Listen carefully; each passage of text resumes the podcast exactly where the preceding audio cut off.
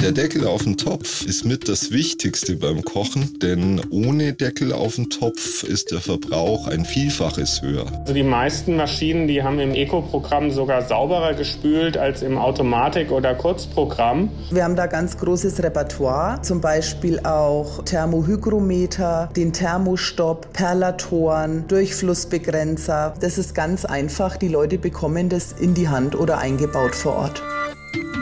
Besser leben. Der Bayern 1 Nachhaltigkeitspodcast. Umweltfragen aus dem Alltag und einfache Lösungen. Mit Melita Walam und Alexander Dalmus. Wir freuen uns sehr, dass ihr wieder dabei seid. Wir drehen eine neue Nachhaltigkeitsrunde und zwar in dieser Folge eine ganz spezielle. Hallo, ich bin Melita Wahlam. Und ich bin Alexander Dalmus, wie gewohnt an Mellis Seite, wobei oh. heute alles etwas anders ist, aber da kommen wir gleich dazu. Zuerst noch mal ganz kurz einen Blick ins digitale Postfach von besserleben.bayern1.de. Vielen Dank für eure Reaktionen auf die letzte Folge zu den Pflanzendrinks. Also mittlerweile dürften alle eine Antwort bekommen haben. Es gab viele Meinungen, auch viele Fragen. Ja, die Bea aus Isny zum Beispiel, das liegt im württembergischen Allgäu, die schreibt, das mit den Mandeldrinks war mir so nicht klar. Danke für den interessanten Podcast. Muss ich wohl doch auf Hafer oder Soja umsteigen. Und der Michael aus Darmstadt in Hessen meint, ich finde es unverschämt, schreibt er, für ein bisschen angerührtes Hafermehl doppelt oder dreimal so viel zu verlangen wie für hochwertige Kuhmilch. Also mich überzeugt ihr nicht. Wobei wir ja nie irgendjemanden von Nein. irgendwas überzeugen wollen. Uns geht es bei Besserleben immer nur darum, verschiedene Aspekte zu zeigen. Also Hintergrundwissen zu nachhaltigen Themen zu vermitteln. Also lieber Michael, weiter Kuhmilch trinken ist es überhaupt gar kein Problem. Jeder macht, wie er will. Hauptsache, die Milch kommt aus der Region und natürlich auch zu einem anständigen Preis, der auch bei den Bauern ankommt. Das ist ja auch ganz wichtig. Genau.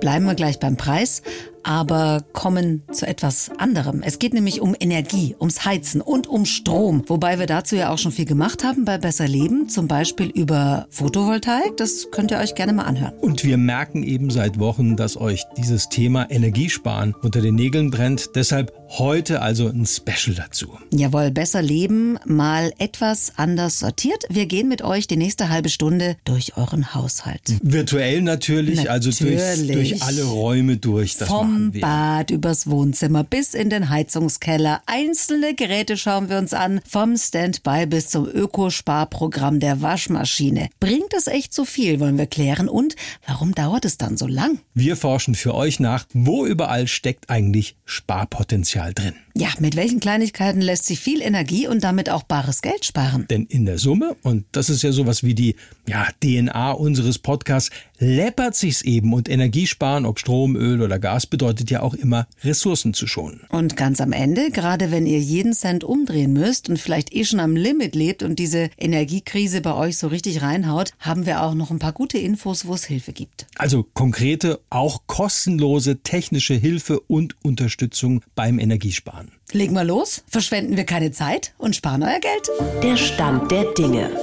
Vielleicht ganz kurz vorneweg. Warum Energiesparen, mal ganz abgesehen vom Umweltgedanken zu empfehlen ist, die Preise kennen ja über die letzten Monate hinweg fast nur eine Richtung und zwar nach oben. Und es ist ganz egal, um welchen Energieträger es sich handelt. Also Holzpellets, Hackschnitzel, Öl, alles hat sich deutlich verteuert. Und den genauen Gaspreis werden wir auch erst nach dem kommenden Winter wissen. Also die Verbraucherzentralen rechnen mit etwa 12, 13, vielleicht sogar 14 Cent pro Kilowattstunde Gas für Bestandskunden. Also der Preis ist ja zuletzt wieder etwas gefallen am Gasmarkt. Wahnsinn, ja, vor ein paar Jahren waren es noch drei bis sechs Cent. Ja. Das ist mittlerweile doppelt oder dreifach so viel und bei Neukunden noch viel, viel mehr. Ja, und der Strompreis, der hat sich auch bei weit über 30 Cent eingependelt. Das ist zwar jetzt prozentual nicht ganz so extrem wie bei Gas, aber enorm und je nach Vertrag auch sehr teuer. Ja, und da dürften viele Verbraucherinnen und Verbraucher ordentlich nachzahlen dürfen. Und im nächsten Jahr sind Preise von ja, über 40 Cent je Kilowattstunde Strom keine Utopie. Also kommt darauf an, wie sich so das Abschalten der letzten drei Atommeiler Ende des Jahres auswirkt. Man kann es drehen und wenden, wie man möchte. Es rächt sich jetzt, dass wir in den letzten zehn Jahren den Ausbau der erneuerbaren Energien verbummelt haben. Das ist meine Meinung. Mhm. Ja, und das wird alles so viel teurer, obwohl die Kosten für die Förderung von Ökostrom, also diese EEG-Umlage, mhm. weggefallen ist? Naja, das hat den Anstieg der Strompreise etwas gedämpft, aber mehr auch nicht. Also auch hier wäre vielleicht, kann man sich mal überlegen, eine zeitweise Absenkung der Mehrwertsteuer vielleicht sinnvoll. Ja, vor allem, wenn dann die Gasumlage ab Oktober auch noch kommt. Ja. Ne? Also mindestens drei Monate aktueller Stand mhm. auf jeden Fall. Und zwar, obwohl der Gasimporter Juniper verstaatlicht werden soll. Ja, derzeit liegt die Gasumlage bei 2,4 Cent pro Kilowattstunde. Also bei einem Vier-Personen-Haushalt sind das nochmal ja, so über 430 Euro extra im Jahr. Also je nachdem, wie viel Gas beim Heizen natürlich verbraucht wird.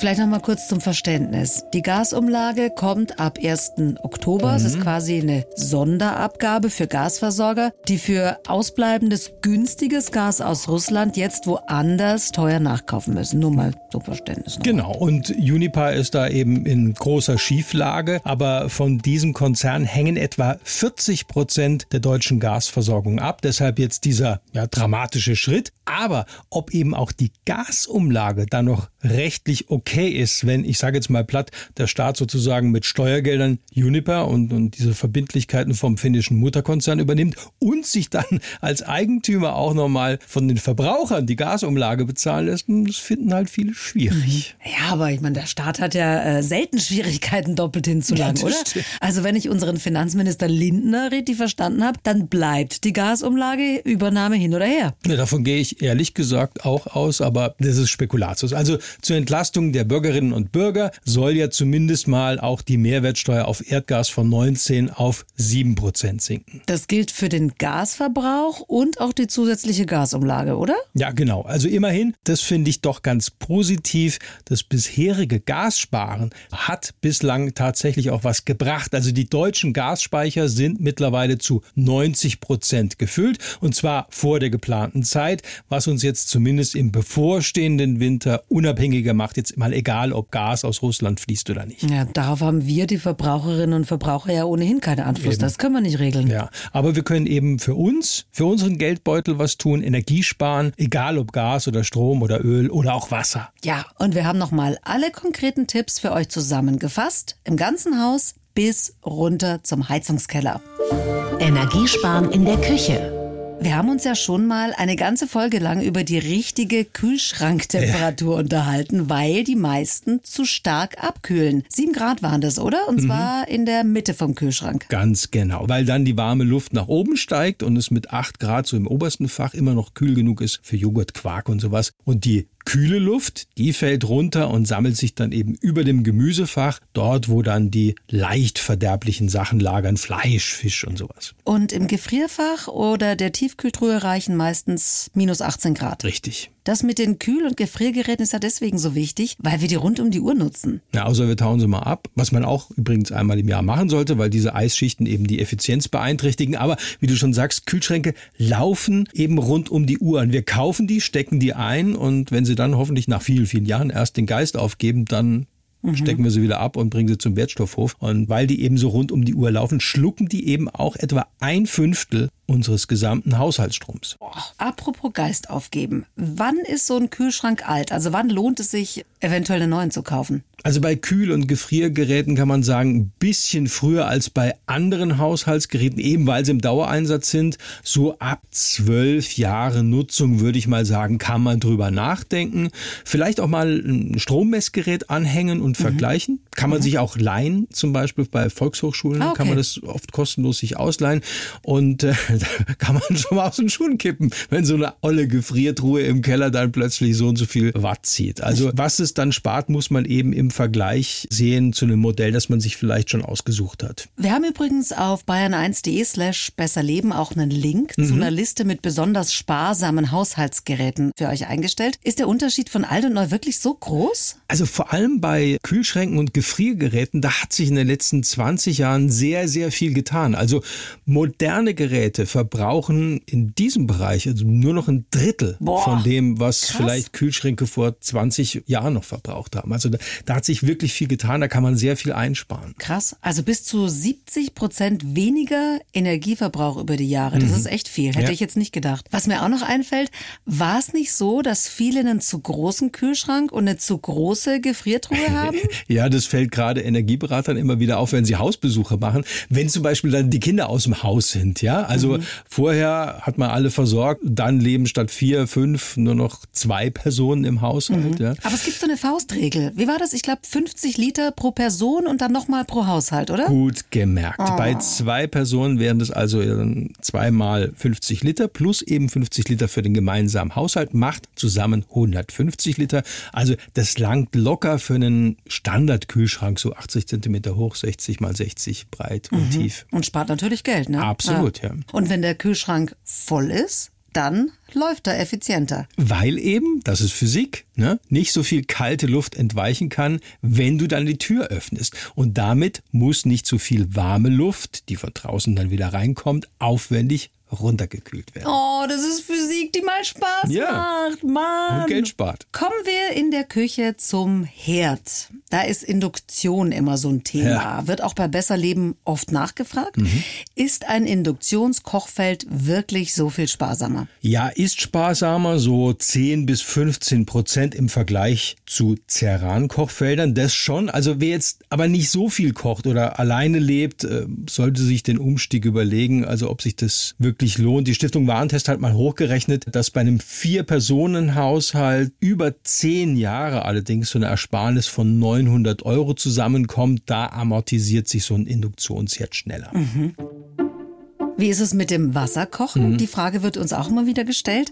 Wasserkocher oder Topf fürs Nudelwasser? Was ist sparsamer? Also bei Ceran oder noch diesen alten Massekochfeldern, da ist ein Wasserkocher immer effizienter. Also die sind einfach Träger, diese Kochfelder. Bei Induktion geht's auch im Topf ähnlich schnell, weil sich eben die Technik ähnelt und dann der Topf oder das Wasser eben im Wasserkocher direkt erwärmt wird. Das ist eben bei diesen Ceran oder diesen alten gusseisernen Kochfeldern mhm. anders. Das sind diese Massekochfelder, so ja, heißen. So heißen okay. die. Und äh, jedes Töpfchen hat sein Deckelchen, oder? Unbedingt. Also das wird wirklich immer unterschätzt, was das ausmacht. Mit Deckel lassen sich einfach sagen wir mal, anderthalb Liter Nudelwasser dreimal so schnell zum Kochen bringen wie ohne. Wahnsinn. Und äh, wenn ich viel koche, dann macht es übers Jahr gesehen auch wirklich einiges aus. Also konsequent mit Deckel kann man hochgerechnet schon so 40 bis 50 Euro einsparen. Boah. Ja, und Schnellkochtöpfe halbieren die Verbräuche nochmal, weil eben unter Druck noch effizienter gekocht werden kann. Ja, und dann nehmen wir immer die richtige Herdplatte für die richtige Topfgröße. Ne? Ja, das ist natürlich auch viel effizienter. Ja, und schon haben wir alles richtig gemacht. Noch ganz kurz zum Backen. Umluft statt Ober- und Unterhitze heißt das, gell? Bringt das wirklich was? Absolut. Also weil eben durch die bessere Luftverteilung die Hitze im Ofen besser genutzt wird. Deshalb muss man auch da nicht so weit aufdrehen. Also mhm. 20, 30 Grad weniger auch immer eingestellt bei irgendwelchen Rezepten oder sowas, wenn man das nutzt. Je nach Alter des Backrohrs kann das schon mal bis zu einem Fünftel an Energie sparen. Boah, das ist viel. Ja. Ich glaube, ich muss überall neue Geräte kaufen. Aber ich weiß, viele nehmen Umluft gerade beim Kuchenbacken nicht so gerne her, weil sie das Gefühl haben, ah, da trocknet vielleicht der Kuchen schneller aus. Aber jetzt mal Pizza und so weiter, da lohnt sich wirklich Umluft anzumachen. Okay. Ich würde sagen, das nächste Gerät, Spülmaschine hm. und so. Und die Frage, was bringen Öko- oder Sparprogramme, die handeln wir dann bei der Waschmaschine mit ab, oder? Ja, das ist eine gute Idee, okay. weil die Mechanismen sind ja da ähnlich. Okay. Vorher aber noch eine kurze Frage, die heikel ist und doch auch umstritten. Nämlich, ist mit der Handspülen effizienter und sparsamer als ein Geschirrspüler? Ich wusste, dass du mich reinreiten willst. Also da kriegen wir wirklich immer viele Mails von passionierten Handspülern, die sich ganz sicher sind, dass sie das viel, viel besser machen als die modernen Geschirrspüler. Ich habe deshalb auch extra nochmal bei Jonas Krumbein von der Stiftung Warentest nachgefragt und nachgehakt. Die haben nämlich kürzlich äh, Geschirrspüler nochmal getestet. Es ist lustig. Guten Tag, ich bin XY und bin passionierter Geschirrspüler, ah, Handgeschirrspüler. Ja, ja. Und was Jonas Krumbein genau gesagt hat, das hören wir dann gleich. Kennt ihr schon die blaue Couch? Der Bayern 1 Podcast von Deutschlands meistgehörter Abendsendung. Spannende Menschen erzählen aus ihrem Leben. Die blaue Couch. Der Talk. Auf bayern1.de und in der ARD Audiothek. Da sind wir wieder. Mensch gegen Maschine. Handspüler gegen Geschirrspüler. Viele sind sich sicher, sie spülen sparsamer. Aber was sagt der Fachmann? Also, wir halten nochmal fest, in Sachen Hygiene, Sparsamkeit und auch Menge des Geschirrs, sagt Jonas Krumbein, der ist von der Stiftung Warentest, sind moderne Spülmaschinen einfach nicht zu schlagen.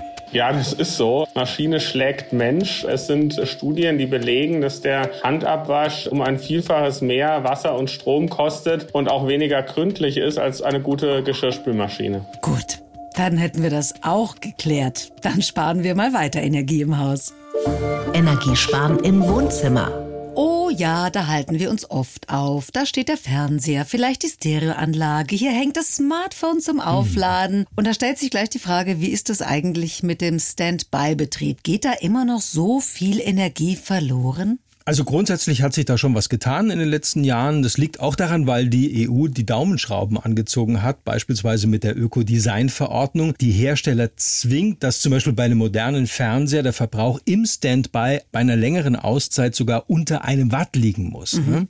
Okay, aber es ist ja nicht nur der Fernseher hm. Standby, sondern auch noch dieses Gerät und das nächste Gerät. Ja, da kommt eben. ja einiges zusammen. Also das Umweltbundesamt veranschlagt schon für jeden deutschen Haushalt so im Schnitt 100 Euro jährlich nur für diese Standby-Betriebe oh. übers ganze Haus verteilt im Jahr. Also da also, ist diese so eine abschaltbare Steckerleiste schon nicht schlecht. Auf jeden Fall immer ja. eine gute Option. Ja, und zwar nicht nur aus Spargründen, sondern auch aus Sicherheitsgründen. Ja, das empfiehlt auch die Feuerwehr eben wegen der potenziellen Brandgefahr. Klar, wenn irgendwo Strom im Spiel ist, ist eben die Gefahr auch da. Steckerleisten zum Abschalten mindern da das Risiko und sparen eben Strom. Der fließt ja auch, wenn es Gerät nicht an ist. Ja, vor allem diese alten Hi-Fi-Anlagen ja. aus der Jugendzeit, oder? Das ist nicht ohne. Äh, die wirklich ganz abschalten, die saugen im Standby-Betrieb wirklich richtig viel Strom. Viele haben nämlich, kennst du das auch noch, gar keinen richtigen Netzschalter, sondern nur so eine Tipptaste. Ja. Da kommt dann so ein rotes Licht oder so genau. irgendwas. Ja, aber man kann es nicht richtig ausschalten. Und es war sehr beliebt, so Mitte der 80er bis noch vor zehn Jahren. Vor allem hat so Unterhaltungs- und auch Büroelektronik betroffen. Und wenn diese Taste nicht einrastet, dann ziehen eben viele Geräte viel, viel Strom im Standby-Betrieb. Was ich ja auch nicht so auf dem Schirm hatte, bis wir das mal in einer Folge zum Stromsparen hatten, sind diese Festplatten-Receiver fürs Bezahlfernsehen. Ja. Die hauen ja mal richtig rein. Ja, da ärgert sich auch Norbert Endres, der ist Energieberater der Verbraucherzentrale Bayern, immer wieder, weil die Kosten tauchen ja auch in der Stromrechnung gar nicht gesondert auf.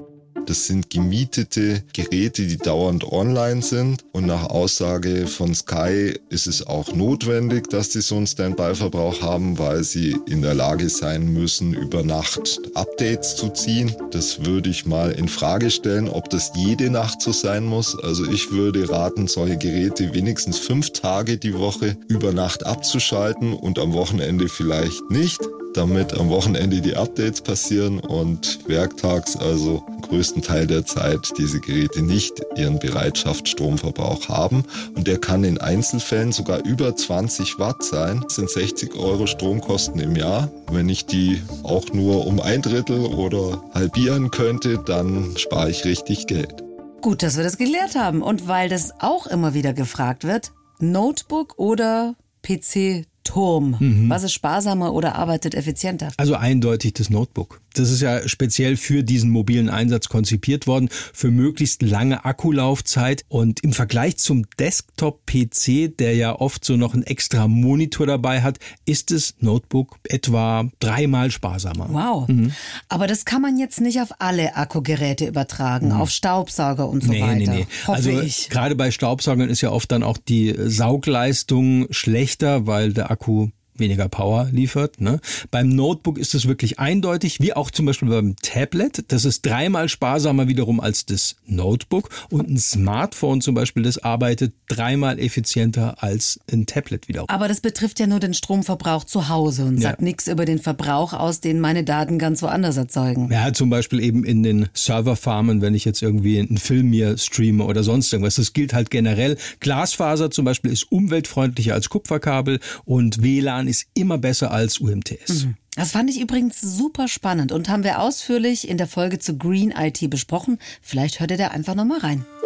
Energiesparen im Bad Dusche, Waschbecken, Badewanne, da läuft Wasser, oft warmes Wasser und damit läuft auch Energie direkt durch den Wasserhahn. Mhm. Mal ganz abgesehen davon, dass Wassersparen angesichts der Trockenheit ja auch wichtiger ist denn je. Also was das an Kosten ausmacht, das können wir ja daran erkennen, dass äh, viele Hallenbäder derzeit zum Beispiel in Augsburg die Wassertemperatur von früher 29, 27 Grad auf jetzt 25 Grad absenken. Mhm. Also ist übrigens auch eine Empfehlung des Deutschen Städtetages zur Energieeinsparung. Keine Warmbadetage mhm. mehr, nein. Auch die Sauna bleibt teilweise geschlossen. Die Stadt Augsburg allein gibt an, dass sie dadurch über 290.000 Kilowattstunden Strom in dieser Saison einsparen. Das sind schnell mal 100.000 Euro. Also ist auch was für uns, fürs Badezimmer. Es lohnt sich allein schon mal bei der Mischbatterie, das ist eine ganz einfache Geschichte, den Regler immer auf kalt zu stellen und nicht irgendwo in die Mitte, mhm, ja, also wo mhm. das dann so lauwarm ist, weil dadurch natürlich immer die Warmwasseraufbereitung anspringt, also immer auf kalt stellen.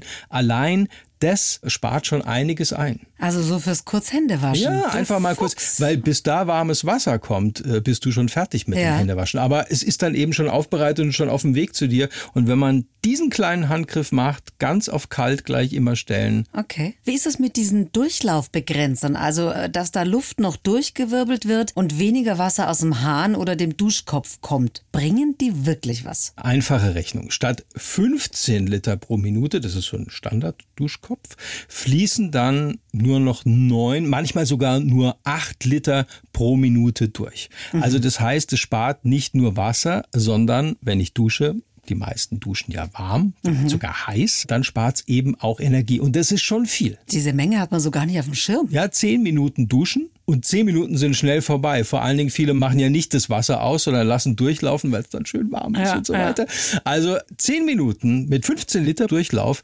reicht, um eine ganze Badewanne voll Wahnsinn. zu machen. Ja. Also das kommt so wirklich schnell zusammen. Ist auch gut so. Ja. Vorbildlich. Nein, das ist äh, furchtbar. Ich habe auch die Zeit gar nicht, ehrlich gesagt. Aber meine Kinder, naja gut. Aber manche behaupten ja auch, mit diesen Sparduschköpfen wird man noch länger duschen als sonst, weil man das Gefühl hat, da kommt nicht genug raus. Also das kommt immer wieder, dieses Argument. Deshalb habe ich auch noch mal mit Jan Heisterhagen gesprochen. Der ist äh, Vice President von Hans Grohe. Das ist so ein führender Hersteller von Armaturen. Sind in Schiltach im Schwarzwald zu Hause. Und Jan Heisterhagen hat so über die letzten letzten 20 Jahre diese Sparduschköpfe mitentwickelt. Und ich habe aus dem Gespräch mit ihm gelernt, es gibt tatsächlich Ingenieure, die sich speziell ums Ausspülen des Schaums aus den Haaren kümmern. Das ist nicht dein Ernst. Es ist jetzt nicht mein Problem, also wenn ihr mich ja? nicht sehen könnt, ich habe eher so Kurzhaarfrisur, ne? Aber es ist wirklich eine Wissenschaft. Ich war begeistert und Jan Heisterhagen von Hans Grohe behauptet, du merkst es gar nicht, dass da weniger Wasser rauskommt, weil das Gefühl beim Duschen ganz anderes ist. Ach. Warum merkt das keiner? Weil die Duschen vom Charakter her schon mal ganz anders sind. Wenn ich jetzt auf unsere neue Pulsify zum Beispiel referenziere mit Powder Rain Technologie, dann fühlt sich dieser Strahl auf der Haut schon komplett anders an. Und so funktioniert eigentlich Verhaltensänderung. Also ich gebe ein Duschvergnügen beim spürbaren Duschen sehr attraktiv ist, so dass ich gar nicht in den Verdacht komme, ich müsste das jetzt mit einem anderen Duschkopf vergleichen. Es fühlt sich einfach gut an und ich sage Ihnen, das funktioniert funktioniert vom Komfort her, vom Ausspülverhalten mit 8 Litern, was ein altherkömmlicher Duschkopf mit 15 Litern leisten vermag. Also wenn man mal davon ausgeht, dass eine vierköpfige Familie so um die 150.000 Liter Wasser im Jahr verbraucht, ja, ist plausibel. dann spart das ja einiges. Ja, übers Jahr kann das die Energiekosten so um die 60 bis 90 Euro senken beim Warmwasser, je nachdem eben wie heiß oder kalt oder kühler man duscht. Und auch der Wasserverbrauch lässt sich fast halbieren. Das ist wirklich schon enorm, wenn man das konsequent macht. Und der Einbau all dieser Durchflussbegrenzer, der ist relativ simpel. Also am Wasserhahn direkt oder eben mit diesen Duschköpfen. Krieg ich auch hin, sagst du? Ja. Wir haben übrigens einen Duschrechner für mhm. euch eingestellt auf bayern1.de. Da könnt ihr, je nachdem, wo ihr wohnt und wie lange ihr duscht, mal durchrechnen, was ihr persönlich so verbraucht. Was kosten diese Durchflussbegrenzer in etwa? Das ist ganz unterschiedlich unterschiedlich. So einfache Aufsätze für einen Wasserhahn sind schon für ein paar Euro zu haben. Für die Dusche gibt's dann speziellere Brauseaufsätze, so 20, 30 Euro vielleicht die günstigsten. So ganze Thermostatarmaturen, wo man dann das Ganze noch mit einem Sensor steuern kann, die kosten dann schon mal über 100 Euro und mehr. Mhm.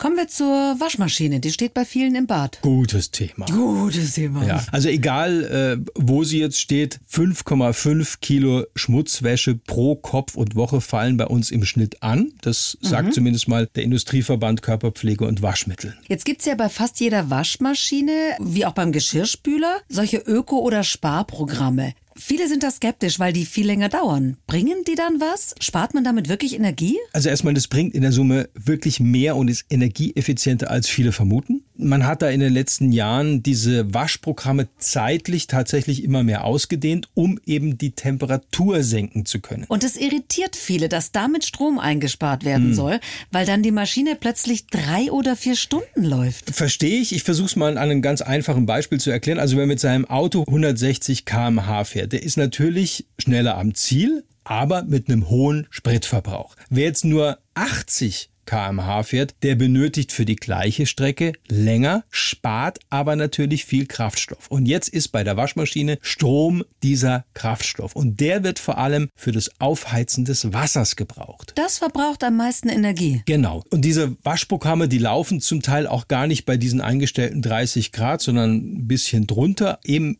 um Energie zu sparen. Und unsere Klamotten sind ja auch gar nicht mehr so stark verschmutzt, dass die Mhm. das unbedingt bräuchten. Und der Trick ist eben, das Waschmittel kann länger einwirken und schafft es auch bei diesen niedrigen Temperaturen. Und äh, so funktioniert eben das Okay. Ganze. Und die Trommel machen wir natürlich voll, oder? ja, auf jeden Fall. Also auch das spart. Vollmachen heißt natürlich immer, dass in der Trommel so oben noch so eine Handbreit Luft sein sollte. Ne? Okay. Und dann das danach. Das danach. Nach dem Waschen kommt Mm. das Trocknen. Viele haben einen Wäschetrockner und der haut richtig rein. Ja, gell? richtig. Also eine Ladung Wäsche zu trocknen kann etwa doppelt bis dreimal so viel Strom verbrauchen wie eine 60 Grad Wäsche. Das muss man sich einfach vor Augen halten, wenn man das macht. Ist natürlich im Winter vor allen Dingen sehr beliebt oder wenn man auf kleiner Fläche wohnt und nicht viel Platz zum Wäscheaufhängen Mhm. hat. Aber es lohnt sich wirklich, die rauszuhängen. Geht auch im Winter. Mhm. Ja, ist wirklich auch bei frostigen Temperaturen möglich. Trockner, die mit Wärmepumpentechnik arbeiten, sind sparsamer. Mhm. Trockner ohne diese Wärmepumpe verbrauchen doppelt, manchmal sogar dreimal so viel Strom. Alter Schwede. Also dann sollte man vielleicht gleich stärker schleudern. Ja. oder? 1200 oder 1400 Umdrehungen Ja. in der Maschine sorgen dafür, dass der Trockner nicht mehr so lang braucht für die Richtig. Trocknung und damit auch weniger Strom verbraucht. Oder wir trocknen es nur kurz an, wenn wir die Wäsche flauschig mögen und hängen sie dann auf. Auch Machen eine gute einige. Idee. Energiesparen bei der Heizung.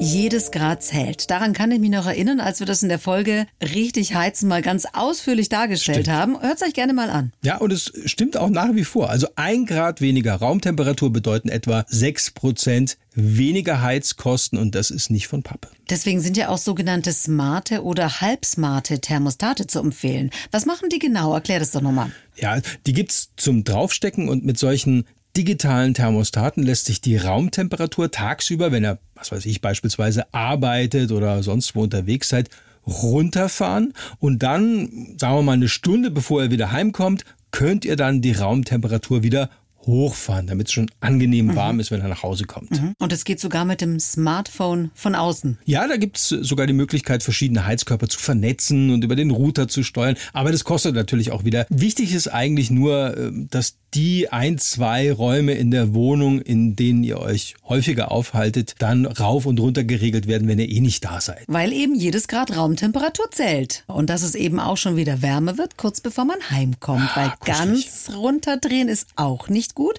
Sonst bräuchte man ja den digitalen Schnickschnack nicht. Bis zu fünf Grad runterregeln sind zu empfehlen, damit der Raum nicht ganz auskühlt, sonst braucht es wieder viel zu viel Energie, um das wieder hochzufahren. Können das auch technische Dödels? Ja, absolut. Das kann jeder selber einbauen. Also mit wenig Aufwand, zum Teil auch ganz ohne Werkzeug. Vielleicht ist es gut, sich so ein bisschen reinzufuchsen, wenn es ums Einstellen geht, aber ihr müsst übrigens nur nicht mal euren Vermieter danach fragen. Und was kostet der Spaß? Ja, wie schon gesagt, es gibt weniger smarte digitale Thermostate, die muss man dann direkt am Thermostat aufwendiger programmieren. So Schwierigkeitsgrad würde ich mal sagen, so ältere digitale Armbanduhr. ja, okay, okay. Für deutlich mehr Geld, also so ab 50 Euro, die haben sich wirklich enorm verteuert, gibt's auch voll smarte, intelligente Thermostate dann. Und da brauche ich aber pro Heizkörper eines. ja, Aber grundsätzlich zu empfehlen, weil man eben punktgenau für verschiedene Zeitfenster verschiedene Raumtemperaturen einstellen kann, wenn man regelmäßig aus dem Haus geht. Ja, wer zu Hause eh schon eine super moderne Heizungsanlage hat, der braucht es natürlich nicht. Aber es macht das Ganze einfacher und bequemer, so ein Absenken der Raumtemperatur zu programmieren. Und bringt natürlich auch nur dann was, wenn man die Türen zu den kühleren Räumen zumacht. Ich meine, es Klingt simpel, aber es ist schon so. Ja, weil dann die Thermostate, ähm, sag mal, die Temperatur für einen viel größeren Raum berechnen, den es zu beheizen gilt und dann natürlich volle Pulle aufdrehen, was gar nicht Sinn des Ganzen ist. Ja, wir wollen ja sparen. Deswegen auch Rollläden am Abend runter machen, wenn es eh draußen dunkel ist. Ja, das sind so Kleinigkeiten, die schon was bringen und helfen, die Wärme gerade in dem Fall im Raum zu halten. Ja, das ist das eine, aber auch Lüften ist im Winter ganz schön wichtig. Ja, deshalb ist auch der Hygrometer zu empfehlen. Der zeigt an, wie feucht ist es im Raum in Prozent? Damit ich eine kleine Orientierung habe, wann ist es Zeit zum Stoßlüften? Mhm. Ja, das ist gut fürs Raumklima und hilft natürlich auch gegen Schimmelbildung. Ja, und da wird eben angezeigt, äh, wie viel Prozent Luftfeuchtigkeit im Raum ist und so zwischen 40 und 60 Prozent relativer Feuchte ist genau richtig und ab 60 Prozent, da steigt eben die Schimmelgefahr und da ist es dann ganz gut, mal ordentlich durchzulüften für eine gewisse Zeit, habe ich meinen Kindern auch gegeben, damit die so eben wissen, okay, muss ich mal die, die Bude. Miefbude mal ein bisschen durchlüften hier. Noch ganz kurz, weil das eine der meistgestellten Fragen der letzten Wochen und Monate war. Wenn ich mit Gas heize und es eh so teuer ist, bringt mir dann vielleicht eine elektrische Zusatzheizung was? Also da kann man ganz klar sagen, nein. Also okay. auch bei Rekordgaspreisen nicht. Wir hatten es ja vorhin davon, also die Kilowattstunde Strom liegt immer noch so um ja, ein Dreifaches höher als die von Gas. Mit Stromheizen ist also immer teurer, es sei denn, man hat eine moderne Wärmepumpe. Und übrigens die unterschiedlichen Vor- und Nachteile von diesen ganzen Zusatzheizungen, also vom Radiator bis zu Infrarot, haben wir für euch unter bayern1.de slash besserleben auch nochmal zusammengefasst. So, dann gehen wir jetzt noch in den Heizungskeller. Oh. Da gibt's diesen hydraulischen Abgleich. Was wird denn da gemacht? Ja, das Problem tritt in Häusern auf, also vor allem Mehrfamilienhäusern. Dann, wenn zum Beispiel im Erdgeschoss, vielleicht doch im ersten Stock, die Heizkörper einwandfrei funktionieren, also schön warm oder auch heiß werden, aber plötzlich in den höheren Etagen es nur noch so lau ist. Okay. Und das kann eben ein Zeichen dafür sein, dass die Heizungsregelung neu justiert werden muss. Da muss der Fachmann ran. Ja. Vom Heizungsfachbetrieb. Das ist nämlich komplex. Ja, gerade auch wenn zum Beispiel die Fußbodenheizung nicht gleichmäßig wärmt. Also da müssen dann eben so diese Thermostatventile neu eingestellt bzw. auch geschlossen werden. Beim Neubau oder bei neuen Heizungen ist dieser hydraulische Abgleich Pflicht, aber so sagen Schätzungen dürfte bei 80 bis 90 Prozent aller Heizungsanlagen so ein Abgleich eigentlich ganz gut sein, weil die Energieeffizienz erhöht sich eben dadurch um bis zu 20 Prozent und das spart dann auch Geld, sagt Norbert Endres, der ist Energieberater der Verbraucherzentrale Bayern. Besonders wirkungsvoll ist der hydraulische Abgleich, nämlich bei sehr modernen, effizienten Heizungssystemen, äh, sprich Heizkesseln, die Brennwert nutzen oder eben auch Wärmepumpen, die sind mit ihrer Effizienz noch stärker abhängig von ausgeglichenen Verhältnissen und möglichst niedrigen Heizwassertemperaturen im Heizungssystem. Der Fachbegriff ist Vorlauftemperatur und Vorlauftemperatur in einem Heizungssystem ist die Temperatur, mit der das Heizungswasser, was im Heizkessel oder auch in der Wärmepumpe erwärmt wurde, den Weg nimmt zu den Heizflächen, also Fußbodenheizungen oder Heizkörpern. Und je niedriger diese Vorlauftemperatur ist, umso sparsamer arbeitet ein System. So ein hydraulischer Abgleich kostet den Vermieter Geld, wird aber auch gefördert, oder? Ja, also in einem Mehrfamilienhaus kann das schon mal einen vierstelligen Betrag ausmachen. Wenn man aber nur den hydraulischen Abgleich macht, dann gibt's pauschal 15 Prozent derzeit Zuschuss vom BAFA, also vom Bundesamt für Wirtschaft und Ausfuhrkontrolle. Das ist so die Förderstelle des Bundesministeriums für Wirtschaft und Klimaschutz. Okay, und dann kann man auch noch die Heizkurve mhm. einstellen. Das kann man aber sogar selber machen, oder? Ja, meistens am Heizkessel oder an der Heizungsregelung mit so ein bisschen rumprobieren kriegt man das oft sogar ja, besser hin, sage ich jetzt mal, als der Fachmann, weil ich ja direkt spüre beim Heizen dann, ob diese Heizkurve zu flach oder zu steil ist. Würde ich das auch spüren oder hilft da vielleicht einfach eine Bedienungsanleitung? äh, es kann so? nicht schaden, da mal reinzuschauen und sich das genauer anzugucken. Auf jeden Fall, es ist auch kein Hexenwerk. Denn was es heißt, eine flache Heizkurve zu haben, das erklärt Energieberater Norbert Entres nochmal.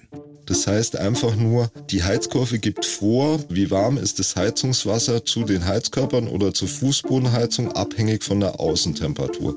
Und das wird hinterlegt in der Regelungstechnik mit der Heizkurveneinstellung. Wenn die flach ist, heißt einfach nur, dass die Systemtemperatur weniger stark ansteigt, wenn es draußen kälter wird. Und das muss man einfach ausprobieren. Wie flach darf in meinem Fall die Heizkurve sein und je flacher sie ist, umso sparsamer heizen sie. Dann ist mir schon mal ein Licht aufgegangen und euch hoffentlich auch. Aber nicht zu hell, gell?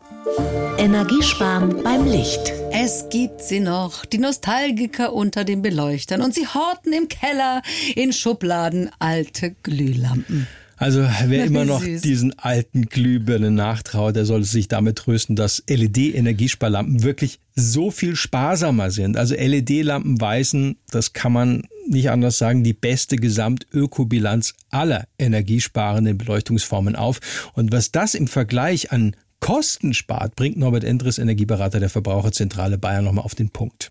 Also verglichen mit einer Glühlampe verbraucht eine LED im Schnitt fünfmal weniger Strom. Verglichen mit einer Halogen-Glühlampe sind es drei bis viermal weniger Strom. Auf jeden Fall verbraucht man nur einen Bruchteil mit Hilfe der LED-Lichttechnik. Und die größten Stromfresser bei der Beleuchtung sind eben die alten Glühbirnen und auch die Halogenlampen. Das ist einfach so. Ja. Woran kann ich mich denn orientieren, wenn ich LED einsetze? Also an welchen Stellen lohnt sich wirklich, diese LEDs oder Energiesparlampen reinzuschrauben? Man muss jetzt nicht äh, alle alten gleich wegschmeißen. Im Keller oder im Speicher, wo ich mich eben nicht so oft aufhalte, da braucht es das weniger. Da kann auch noch so eine alte Glühbirne hängen, die funktioniert noch gut, da kann sie gerne weiterleuchten. Aber immer dort, wo das Licht zu Hause länger und anhaltend brennt, auf jeden Fall wechseln. Also mehr als eine Stunde ist so die Marke. Okay, wie viel macht das aus im Geldbeutel? Also bei drei Stunden Brenndauer kann so eine 11 Watt Energiesparlampe gegenüber einer alten, konventionellen 60 Watt Glühlampe gut 50 Kilowattstunden pro Jahr einsparen. Und das sind eben dann pro Birne beim aktuellen Strompreis so 16 Euro. Ja, jetzt fangt mal zu Hause an, eure Birnchen zu zählen. Nicht schlecht. Also dann kommen wir jetzt noch zu dem, was unseren kleinen Umweltpodcast so besonders macht. Der Clou. Ihr kennt uns. Am Ende haben wir immer noch das kleine Extra für euch, vor allem wenn ihr kein Geld oder wenig Geld habt oder jemanden kennt, der bedürftig ist. Denn manche Maßnahmen, die wir jetzt auch hier besprochen haben, die Energie einsparen helfen, kosten eben auch Geld. Genau, und sei es nur eine alte Glühlampe gegen eine sparsamere LED-Energiesparlampe auszutauschen. Aber auch da gibt's Unterstützung. Alex, und das wissen viele gar nicht. Ja, zum Beispiel beim Stromsparcheck. Das ist ein Projekt von der Caritas und der Energie- und Umweltberatung Deutschland. Wer darf da teilnehmen, also diese Leistungen in Anspruch nehmen? Grundsätzlich alle, die Arbeitslosengeld 2, Sozialhilfe ähm, sowie Grundsicherung oder auch Wohngeld beziehen. Auch Menschen mit geringer Rente übrigens, Kinderzuschlag oder äh, einem Einkommen unter dem Pfändungsfreibetrag. Es braucht einen Nachweis, aber dann ist man berechtigt und kann sich an eine der insgesamt ja 150 deutschen Standorte in Städten und Landkreisen in Deutschland wenden. Also da gibt's dann zunächst mal Beratung und dann kommen Energieberater tatsächlich auch in den Haushalt, oder? Ja, die messen dann den Verbrauch von Geräten, fragen auch so das ganz alltägliche Verhalten ab, hat uns Susanne Wich, die ist Projektleiterin beim Stromsparcheck am Standort Fürth erklärt. Wer duscht wie oft, wie lange? Wie oft läuft die Waschmaschine? Wie lange brennt das Licht im Flur? Das wird alles erfasst. Dann wird der tatsächliche Verbrauch des Haushalts errechnet. Das ist natürlich sehr individuell, hängt auch von der Personenanzahl im Haushalt ab. Dann wird besprochen, welche Energiesparartikel sinnvoll wären. Und die Haushalte bekommen diese Energiesparartikel direkt von uns, also konkret zum Beispiel LEDs oder schaltbare Steckerleisten. Die werden beim zweiten Haushaltsbesuch eingebaut und gleichzeitig bekommt der Haushalt noch ganz viele ganz konkrete Tipps, wie sie auch durch Verhalten noch zusätzlich Energie einsparen können. Also ganz praktische Hilfen Ja. neben konkreten Energiesparempfehlungen. Mhm. Und wenn ich das richtig verstanden habe, wird man damit auch nicht allein gelassen. Nee, das wird ganz konkret geprüft, sagt Susanne Wich von der kirchlichen Beschäftigungsinitiative e.V. in Fürth. Ja, das ist das sogenannte Monitoring, weil man natürlich auch gucken will, stimmt, es ist das alles so eingetroffen, wie man es geplant hat. Es wird ja diese Datenbank berechnet, auch das Einsparpotenzial, was man ungefähr an Geld auch rausbekommen müsste im Rahmen von der Jahresverbrauchsabrechnung. Übrigens, auch wenn es in eurer Stadt jetzt keinen Stromsparcheck gibt, könnt ihr euch zumindest online oder auch telefonisch beraten lassen. Das geht. Haben wir alles unter bayern1.de slash besserleben nochmal für euch zusammengefasst, samt Links zum Stromsparcheck. Und vielleicht kennt ihr ja auch jemanden, der berechtigt ist. Das sind Kleinigkeiten, die in der Summe wirklich viel bringen. Und wenn es nichts kostet, aber Geld sparen hilft, hallo, umso besser. Das war's also mit unserem Special zum Energiesparen. Anregungen oder auch Nachfragen, die ihr habt, gerne ins digitale Postfach unter besserleben.bayern1.de. Und beim nächsten Mal könnt ihr euch an die eigene Nase fassen. Geht nämlich ums Riechen. Überall duftet's nämlich so nach frisch gebackenem Brot oder Rosen oder Zitrus natürlich im Handel, weil der Handel nutzt es, um uns zum Bleiben und damit auch zum Kaufen zu animieren. Geschickt, geschickt. Aber auch zu Hause haben wir Duftkerzen, Raumsprays und was weiß ich. Aber ist es gesund? Fördert das vielleicht sogar Allergien? Was ist wichtig und gut zu wissen beim nächsten Mal hier bei Besser Leben? Und wenn ihr uns gut riechen könnt, dann lasst uns gerne ein Abo da. Wir hören uns. Die Bayern 1 Premium Podcasts. Zu jeder Zeit, an jedem Ort. In der ARD Audiothek und auf bayern1.de. Bayern 1 gehört ins Leben.